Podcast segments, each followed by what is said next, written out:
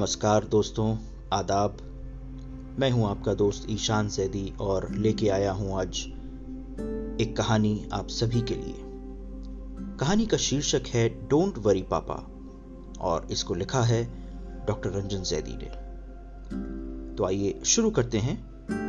Don't worry पापा।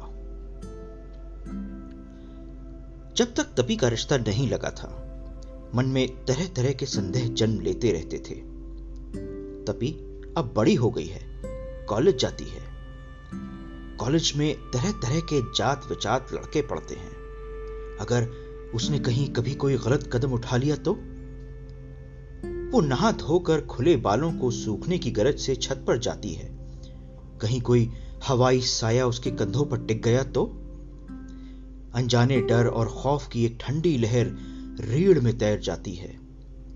इसी तरह मुझे मकान के सामने पनवाड़ी की दुकान पर खड़े रहने वाले उन आवारा लड़कों पर भी शक की निगाह रखनी पड़ती, जो दुकान पर खड़े रहने वाले मेरी बेटी की एक झलक देखने के लिए मेरे मकान पर निगाहें गड़ाए रहते थे। डरती कि कभी इन आवारा लड़कों में से कोई तपी को छेड़ न दे या कुछ गुंडे लड़के उसका अपहरण न कर दें। जब तपी रसोई में मेरा हाथ बटाते हुए अपने कॉलेज के किसी लड़के की तारीफ़ करने लग जाती तो मन अनायास संदेहों के मकड़ जाल में उलझ जाता कि कहीं उस लड़के से प्रेम तो नहीं करने लगी है। कहीं ऐसा ना हो कि एक दिन तपी मेरे कान में धीरे से यह कहे कि उसे मम्मा पापा को बता दो कि उनकी बेटी ने अपना जीवन साथी चुन लिया है। इस कल्पना से ही रोंगटे खड़े हो जाते थे। पता नहीं क्यों इस तरह की सोच ने मेरे वजूद को बुरी तरह से जकड़ रखा था? वहम के ह्यूलों से घिरी मैं सूरज को डूबते देखती रहती। तभी रोज कंप्यूटर का कोर्स करने की गरज से नए शहर जाती और सात बजे तक वह लौट आती थी। इसके पापा का कहना था कि कंप्यूटर की ट्रेनिंग बहुत ज़रूरी है। पढ़ाई के साथ साथ लड़कियों को प्रोफेशनल कोर्सेज की ट्रेनिंग भी दी जाती रहनी चाहिए। इससे लड़कियाँ आत्मनिर्भर भी हो जाती हैं और आत्मविश्वासी भी। पर तभी जब तक घर से बाहर रहती मेरा मन अज्ञात आशंकाओं से भरा रहता। जब तक उसकी स्कूटी की आवाज़ कानों तक पहुँच जाती, मुझे शांति न मिलती। जरा सी भी देरी मेरी परेशानी का कारण बन जाती और तपी को जैसे विश्वास ही ना होता कि उसकी मम्मा पर क्या कुछ बीत जाता है। वह तो घर में दाखिल होती मुझे देखकर मुस्कुराती और फिर मुझे परेशान देख मुझसे लिपट जाती। क्यों इतनी चिंता करती हो? मुझे कुछ नहीं होगा। मैं अपनी रक्षा करना जानती हूँ। मुझ पर विश्वास करो। मन में बुरे विचार मत लाया करो। कभी अच्छा भी सोचा करो, प्लीज़। और जैसे उन लम्हों में भीतर का सारा धुआँ या कोहरा अपने आप छट जाता। रह जाती आँखों की नमी जिन्हें मैं साड़ी के पल्लू से साफ़ कर देती और तपी के चेहरे को हथेलियों के हाले में भरकर उसे चूम लेती। अब इसे कौन बताए कि मैं तो हमेशा अच्छी ही अच्छा सोचती हूँ? पर मेरा सोचा हुआ क्या सब अच्छा ही होता आया है? यदि होता तो आज मासा ने बताया था कि मेरे पैर चांदी के थे। सुनकर दादासी विचलित हो उठे थे। तीन पीढ़ियों में अकेली थी मैं।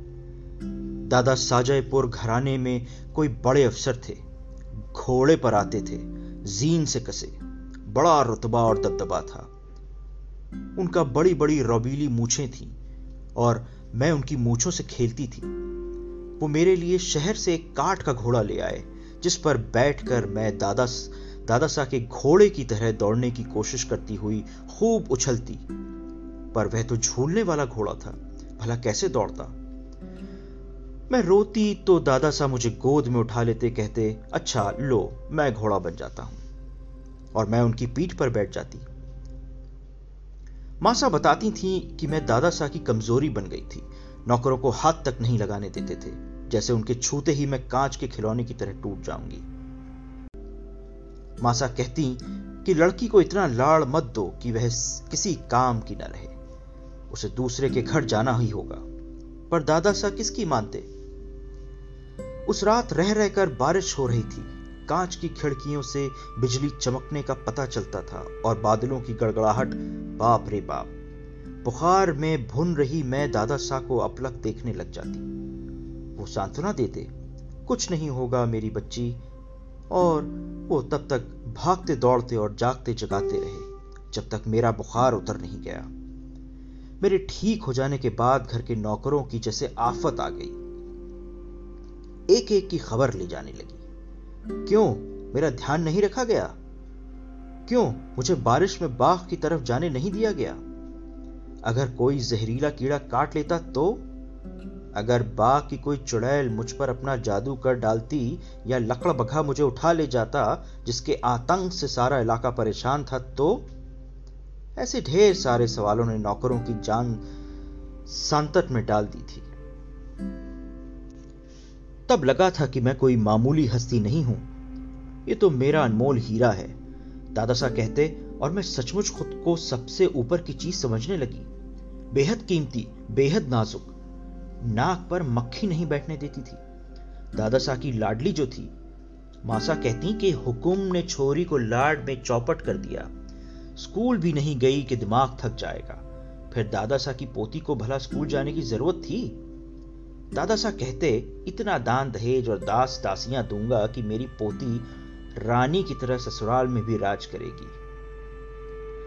आज ना दादा सा हैं और ना वो दास दासियाँ। सब जैसे एक सपना सा लगता है। दोपहर तो की नींद का सपना, कहीं अतीत से एक आवाज़ आई, ये दाल बन गई है। बहू ने या सासू के लिए विशेष पति का जवाब होता है, गलती से दाल में पानी कुछ अधिक हो गया लगता है। नहीं नहीं है, कुछ समय बाद सब आ जाएगा। पर यह तो शुरुआत थी। शादी के बाद रानी बनकर जीने की कल्पना का दिया भक से उड़ गया था। दादाजी ज़िंदा होते और आकर देखते कि उनकी लाडली कितने लोगों का खाना एक साथ बनाती है। गाड़ी भर भर कर बर्तन माजती है, दासियों की तरह भाग भाग कर सबकी चाकरी करती है। समूचे घर के कपड़े धोती है और रात को पति के बिस्तर की सिमटों में तड़प तड़प कर किस तरह अपने कर्तव्यों का निर्वाह करती है। जिन सपनों के राजकुमार की कल्पना को मैंने अपने अस्तित्व में समाया था, वह तो अपने युग का श्रवण कुमार था। श्रवण कुमार तो डांडी पर अपने बूढ़े माँ बाप को उठाए फिरता था, लेकिन मेरे श्रवण कुमार ने तो सारे कुंबे को ही अपनी कमाई की डांडी पर उठा रखा था। इसमें मेरे लिए तो जगह ही नहीं थी। मेरा श्रवण कभी इतना थककर चूर हो जाता और पाँव थककर इतने सूज जाते कि वो रात रात भर कराता रहता। पर मजाल की उफ भी करे। मैं समझती तो बरस पड़ता, घर की बहू हो, बहू बन के ही रहो। कुटुंब कबीले की परंपराओं को तोड़ने या उनमें दरार डालने की कोशिश कभी मत करना, क्योंकि हमारे परिवारों में यही एक चीज़ है जो शेष रह गई है। यह चीज़ खो गई तो हम जानवर बनकर रह जाएँगे। अजीब आदर्श रहे हैं तपी के पापा के। कभी गर्व भी होता था तो कभी दुख भी। दुख तब होता था जब मेरे सामने उनके भाई उनके पैसों से अपनी जड़ें मज़बूत करते हुए उनकी जड़ों में मठा डालने की कोशिश करते। तभी, तपी पेट में थी। सासू ने सुझाया कि डॉक्टर को दिखाकर पता तो कर लो, लड़की है या लड़का? लड़की हुई तो तब वह सहर उठी थी। ऐसा लगा था कि मेरी कोख में किसी ने आग लगा दी हो। तपी के पिता ने तब शायद पहली बार इनकार किया था। नहीं, लड़की मेरा सपना है। वह जन्मी तो मैं उसे ईश्वर का वरदान समझूँगा, पर मेरी याचनाएँ बढ़ गईं। पता नहीं औरत अपनी हमजात से क्यों नफरत करती है। तमाम खतरों और अनिच्छाओं के बीच तपी ने संसार में जन्म लिया। सोचा कि शायद अब कुछ बदलाव आए। पर कुटुंब कबीले की संस्कृति के मोह से तपी के पापा को भला कहाँ मुक्ति मिल सकती थी? अपने और तपी के अंधेरे भविष्य ने मुझ पर वित्रृष्णा के भाव पैदा कर दिए। दुख की भी सीमा होती है। छोटे बड़ों के द्वारा अपमान सहते सहते जीवन से विरक्ति होने लगी। आत्महत्या का मन शायद इसी कारण बना होगा। एक दिन मैंने पूरी योजना बना ली, पर तपी के इन्हीं नन्हे हाथों ने हुमक कर मुझे अपनी ओर खींच लिया। एक बहुत बड़ा हादसा होते होते रह गया। बेहद कमज़ोर पड़ गई थी तब मैं। सोचा, नहीं, मैं जीऊँगी। अपनी तपी के लिए और लड़ूँगी अपने अधिकारों के लिए। और आज तपी जवान हो चुकी है। आत्मनिर्भरता की ओर बढ़ चली है। समय ने तपी तो पापा के संयुक्त परिवारों के टूटने और बिखरने का रहस्य बता दिया है। तपी भी सब कुछ जान चुकी है, पर उसका चेहरा पूरे आत्मविश्वास से ओतप्रोत है। मेरी शंकाएँ निर्मूल नहीं हैं, पर तपी। वो कहती है, मन पर ये शंकाओं की तहें उतार फेंको मम्मी। जुड़ते रिश्तों पर संदेह मत करो। मैं अपने अधिकारों की रक्षा करना जानती हूँ। मेरा कुछ नहीं बिगड़ेगा। वो मेरी गोद में सिर रखकर कहती, तुम ध्वंस का इतिहास हो, मैं तुम्हारा विस्तार हूँ। विस्तार में निर्माण की अपार संभावनाएँ छुपी होती हैं। निराशा तो अभिशाप है, खासकर एक औरत के लिए। जो माँ भी बनती है। सुनकर मन पुलक उठा था। बिल्कुल अपने पापा जैसा सोचती है। उन्होंने भी तो एक बार कहा था, हर एक अपने परिवेश में संस्कारों के सहारे अपने जीवन के मानदंड तय करता है। उसमें दूसरों से अपेक्षाएँ और अपने स्वार्थ की पूंजी लगी होती है। आत्मविश्वास का भाव इस पूंजी की रक्षा करने में जब कमज़ोर पड़ने लग जाता है तो संदेह जन्म लेने लगते हैं। यही संदेह परिवारों के विघटन का कारण बन जाते हैं। इस सच पर विश्वास कर लो, सब अपने आप ठीक हो जाएगा। काश यही सच शाश्वत सत्य में परिवर्तित हो जाए, पर शंकाओं की धूप तो बिन, बिना खेती के उगती है।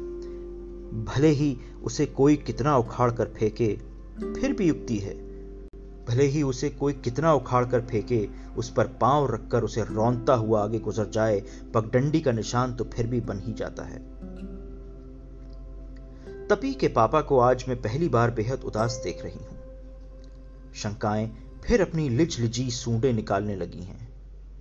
क्या तपी के ससुराल वाले दहेज में मोटी रकम मांग रहे हैं?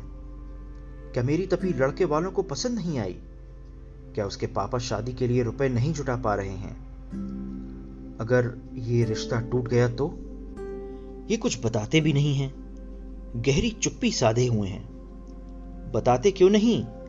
धीरज का बाँध टूट टूट रहा है।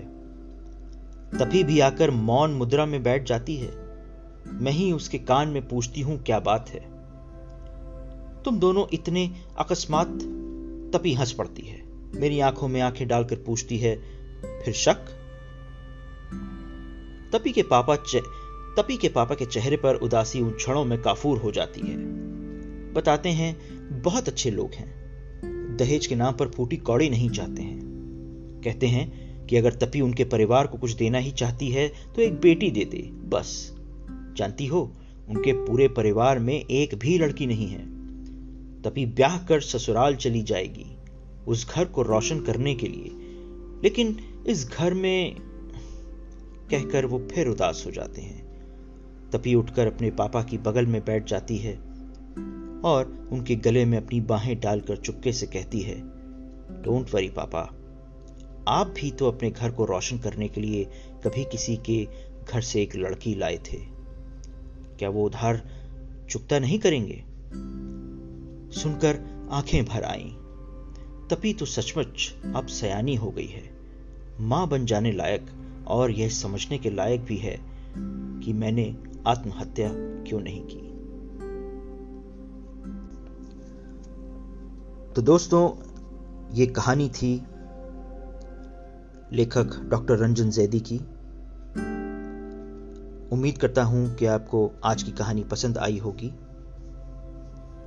आने वाले समय में फिर आपके सामने हाजिर होऊँगा एक नई कहानी लेके। हमारे साहित्य के खजाने से। आज के लिए विदा लेता हूँ। मैं आपका दोस्त ईशान जैदी। शबा खैर।